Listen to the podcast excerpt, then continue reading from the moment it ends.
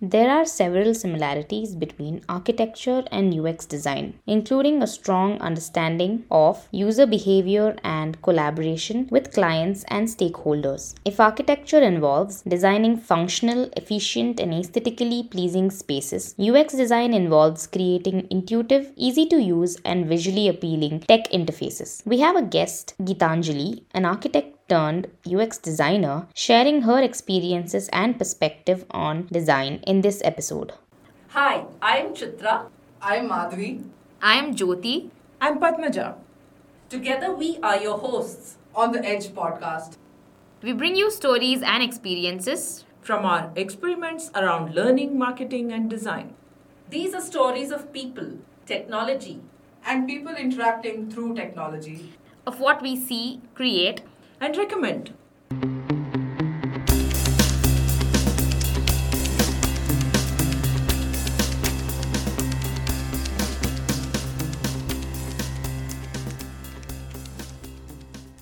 So, in the past few episodes, we've been having conversations with designers and marketers from the Clearly Blue family. Adding to those conversations, we have another designer with us today who has been part of our Clearly Blue family. And it's a pleasure to have you with us, Geethanjali, and welcome to the Edge podcast. Hi, Jyoti. Thanks for having me, and it's a pleasure to be here. So, I came from a background of UI development, and I'm kind of new to the field of UX design and um, UX uh, research. So, I'm really excited to have this conversation with you today. Do you want to tell the listeners about yourself? What's your origin story? Uh, sure. I'm an architect turned UI UX designer and I've worked as an architect for around seven years. And then I made the switch to UI UX last year sometime. And um, yeah, CB was my first UI UX job. And um, right now I work with a company called Nference. Oh, that's amazing. You said you were an architect before, right? And yes. now you've gotten into the field of UI and UX yes. design. So, how did that switch happen? Okay, so when I chose to do architecture, I was very young, and um, the reason I chose architecture was very simple. I was a very artsy kid, and um, I thought it would give me, I mean, architecture would provide me an opportunity to use my creative abilities. And um, yeah, that's all the thinking that went into it and uh, i mean i enjoyed it a lot when i was working like learning and working as an architect i realized that i was enjoying um, creating like interesting spatial experiences uh, rather than um, just creating like um, aesthetic designs like and i mean ui ux as a field i the more i uh, researched into it i realized that it required a combination of the two main skills I had, which is like visual design and understanding user needs and creating um, unique experiences, which is what UI UX is all about. And uh, visualizing a design and getting it built or aiding in getting it built was what I had been doing for several years as an architect. And I could see that I could use these skills equally or even better in a more like iterative environment, which UI UX was. And the more I learned about it, the more fascinating I found it. So I decided to take up a course. I did like a six month course and I worked on projects and I was hooked. So that's how that happened. Oh, that's fantastic. What is the overlap do you see in you know between architecture and uh, something like a UX design or a UI design? So, in addition to the skills I mentioned earlier, I noticed so many similarities between both architecture and UI UX design while I was doing my course and while I was working on my first project. Starting from the user user research phase, where I noticed um, how what wonderful t- tools like creating uh, user personas or journey maps, user journey maps, were how how useful they are in gaining um, clarity on the user needs, how much they help in coming up with solutions, all that, and also how they help in communicating um, your thought process or your solutions with your clients. And uh, I did feel that all this was missing sorely in architecture, such uh, uh, you know, it, it was a little bit haphazard the way it happened, and there was no process as such. We would just sit with a client, get down their requirements, go to the drawing board, start sketching, and then there would be so much back and forth and things like that. So, starting from there, but um, at the core of it is understanding in depth the user requirements and then um, so when i reached um, the stage of creating user flows and site maps. I understood that the thinking that went to it went into it was very very similar to when i created like bubble diagrams and um, like zoning um, single line plans These are drawings, architectural architectural terms. terms where basically you like you know like zone out the spaces you need in a building and then you you know figure out the circulation to um, you, you know to get to your optimal circulation spaces and um, these are also very similar in the sense you are trying to figure out the navigation through an app or a website. Hmm. And i mean it was it, it felt very natural to me because this is the kind of thinking that i'm used to doing. So wireframing i realized also requires a similar way of thinking where you have to use the available real estate creatively and you know achieve your optimum functionality and again it's the same as you know building a plan or a section coming up with optimal spaces with the space available so it was very very similar and i could adapt to it very quickly of course there were lots of differences I remember spending one late night thinking, why is this taking me so much time? I've done this so many times. But then the second time it got easier. So, yeah, but there are lots of similarities and there are there have been times when I had to adapt to a different medium, like where I was used to thinking in 3D and visualizing spaces. I had to like stick to, you know, visualizing uh, in a device or a screen. So that was a change, but it was easy to adapt. Uh, it wasn't. I mean, it was something that I could do easily because I. It requires similar kinds of uh, thinking and also um, the ui aspect of it was very similar like it requires all the same skills you would need for interior design say. And also we have done uh, so many many design presentations as architects that um, you are kind of well versed in like colors composition um, scale uh, typography alignments. All these become second nature as much as it is for a ui designer. So that comes naturally and it still comes in handy having that skill having had all that experience Fantastic. I think from blueprints to wireframes, is that uh, or an apt way to kind of describe your change from there to here? yes and also it inclu- includes a lot of like coordination with um, engineers coordinating with clients Mhm. um, so it's basically about visualizing something and getting it built just that it's a different medium and the people you quad the engineering engineering team is different but it's essentially the same process sort of Fantastic. I think you really uh, brought that out very well. And I must say, when you, you when you spoke about your skills, which were uh, the transferable skills that you had, I I don't think anybody can even call you like you know a beginner uh, UX designer or uh, you know a novice. I think you have most of the skills, right?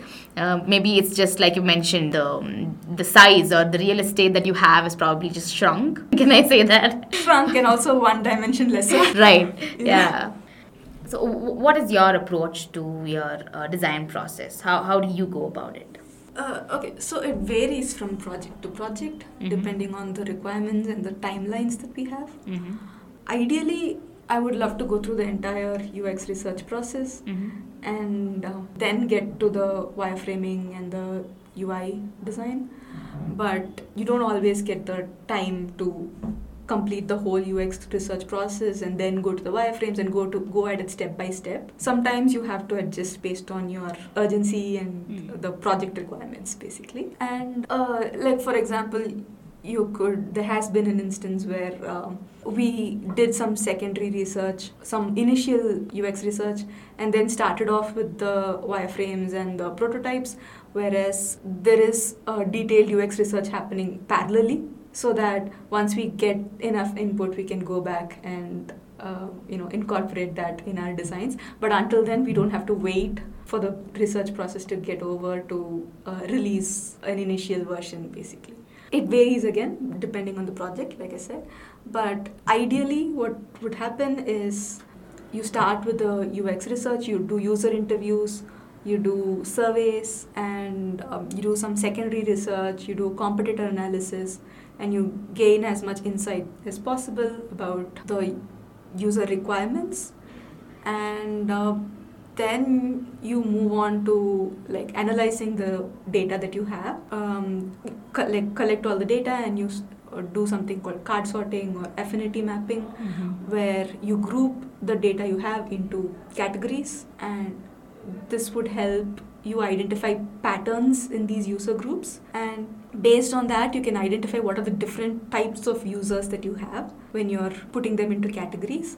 And this creates your user groups. And based on this you create your user personas based on the groups that you have. From there you build empathy maps user journey maps all of these which are like empathy maps. You basically uh, delve deeper into the persona that you have created. You dig into like you imagine what their what they would say or do or want in a particular situation where they would use this uh, Mhm. product that you're building. And what are their pain points? What are their needs? Things like that.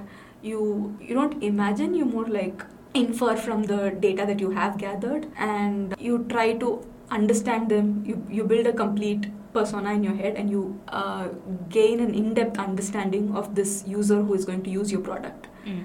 With that in place you would move on to the user journey map where you are imagining like a chronology of events Mm. where this persona that you have created is going to use your product and where the difficulties arise and where it needs intervention and where a solution is applicable and it helps you build further like user flows where once you like you're building out your, all your features like by this time you will have a feature list because you've identified all your pain points and you're coming up with solutions your feature list and then when you're creating your user flows and your site maps you have the chronology of the step by step process that the user takes from when they use your app or Mm. your any product so once the research, insights are in place prioritizing the most pressing pain points and coming up with the appropriate solutions for it so with these in place, you move on to the user flows and the site maps where you're basically building the navigation for your app.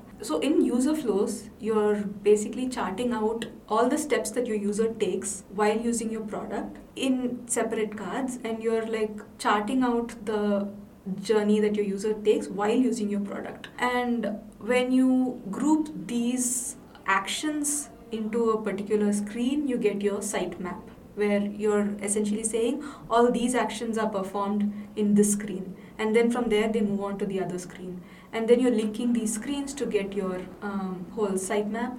And from there you get you move you now you have enough information to actually build your wireframes. Yeah so from the, wireframes which are basically the skeleton of your uh, app or your uh, website. And um, once you have that in place like you have figured out where what is going in a screen and you create your prototype then you move on to the ui design or the visual design the wireframes that you have created. And um, you create a detailed prototype. Now you have your um, prototypes ready to showcase to your clients Mm. and you can go ahead and iterate them as you see fit or based on the client feedbacks or Is there any project that you thought was a successful experience for you or something that you're proud of? Like it's a small win or oh, maybe a big win too. So there are a couple of projects that um, are that um, that I'm proud of.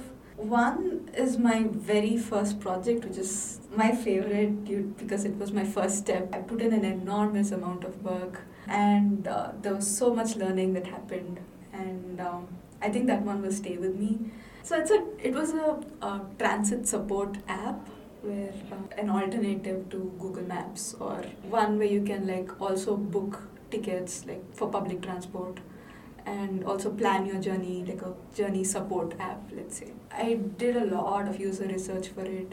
At that point i did not know too much ui ux and i just had to trust that this was all leading somewhere and there were times when i felt lost and it all came together beautifully in the end so that was a very happy experience. Like everybody was impressed dur- during the jury and um, yeah, that was a very successful first step into UI UX. So, uh, apart from that, the current project I'm working on is also one that's close to my heart. It's a first of a kind EP case viewer, which is used to review electrophysiology cases.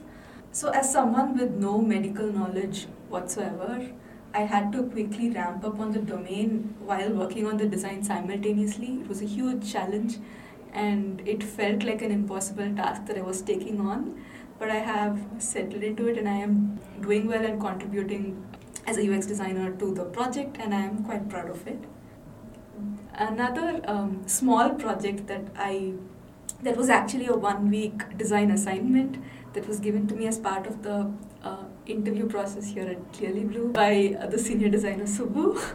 Uh, that is also one of my favorite projects because I had to design a whole app in a week and I did, I spent like five days doing user research for it out of the seven days and um, i did a lot of extensive research and i used two days for the ui for actually designing the wireframes and the ui and it came out well and um, it received great feedback. And also i was very happy about the in-depth research that i had done which again validated the fact that it was something i was not only interested in and enjoyed doing but i was also good at it. So that was a great feeling which is one of the reasons it is one of my favorite projects Validation is always a steroid. true So I think we, we, we got a really good picture, uh, Geethanjali, about what you've done and you know you coming from architecture into UX. Do you have any advice to someone who wants to pursue a career in um, the field of UX? I think I think start with picking the right course. I would say because there are um, or the right place to learn from. Um, where whatever resources or wherever in whichever institute you choose to learn from. Ideally, I would say what helped me was having to work on an individual project on my own with the help of a mentor and having a, a bunch of teammates, I mean, a bunch of classmates rather, to discuss with on a weekly basis and then receiving guidance from the mentor and then attempting a project while learning each concept and applying it on a project. That helped a lot and that kind of a setup would be very helpful but i think you need to pick the right place for that because not a lot of institutes are like ux mature and so Mm. it is very important to pick the right place uh, you know to, to speak to uh, people who have learned from there before and then choose the place you're learning from and um, also it helps to work if you have the bandwidth it helps to work on a second project simultaneously while you're working on a first project.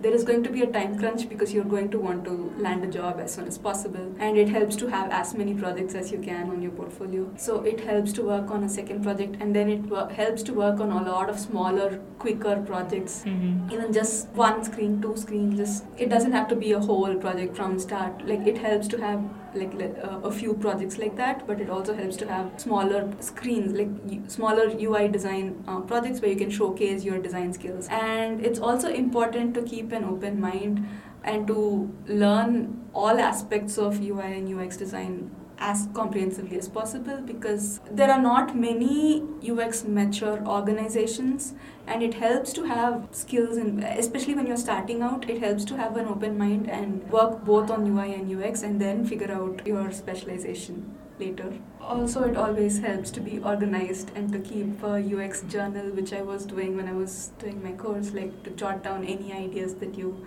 get because a lot of ideas and things you learn it, it all goes unused and unutilized so Mm. it helps to keep a journal Awesome. I think staying organized and learning by doing is what you mostly recommend, right? Is the way to go. Yeah. That was great. Geethanjali, thank you so much for being here with us today on this podcast. thank you so much i had fun